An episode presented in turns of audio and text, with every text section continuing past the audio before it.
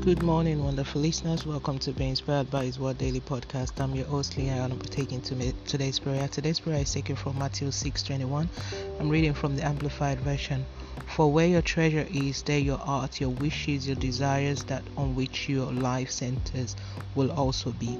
Let's move on to the prayer points. Lord Almighty, thank you for this wonderful day and grace of life. Eternal Rock of Ages, thank you for this beautiful day and grace to be called your child. Abba, thank you for the forgiveness of sin and your blood shed for my salvation. Father, let my passion for you increase daily like never before. Father, remove all impediment that will stop me from moving in the direction you want me to. Abba, remove whatever limitation stopping me from functioning in the full capacity you have endowed me with. Abba, remove all lies from the pit of hell that is stopping me from realizing my potential in any aspect. I decree from today that I will never have misplaced priority over any aspect of my life. I cancel every decision that is not of the Lord that wants to stop me from progressing according to the will of God. I decree doors are opening of their own accord for me and my life is experiencing new level. I decree from today I refuse to stay in a position that I have outgrown spiritually or physically. I decree my desire to serve God more is increasing and trumping over the desires of flesh in all aspects of my life. I decree my life is going in the upward and forward direction, henceforth no more limits in Jesus' name.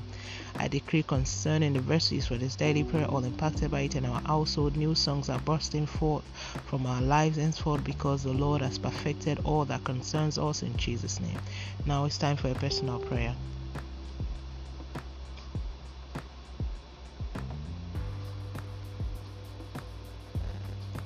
So shall it be in Jesus' name. Thank you, Ancient of Days, for answered prayers in Jesus' name. Let's move on to daily confession. Sin shall not have dominion over me. I am operating above the word of God the righteousness of God by faith as Jesus is, so am I in this world. My passion is set on the highest price, which is in Christ Jesus. My life is eaten in His truth always. My destiny is covered in His will. I am filled with desires that aligns with His will and purpose for me. I have strength that is divine. Therefore, I function with supernatural ability. I am growing in the right way and glowing with the supernatural oil on me. I do not belong to this world. I belong to the word that existed before the world. Hallelujah. Let's let's glorify God for a wonderful time of prayer. And that's today's prayer from being inspired by his word.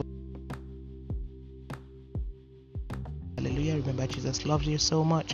Always walk by faith and not by sight. Don't forget to be a blessing to someone by sharing this and tuning tomorrow for another wonderful time of prayer to the glory of God and by His grace. Have a wonderful day and God bless you.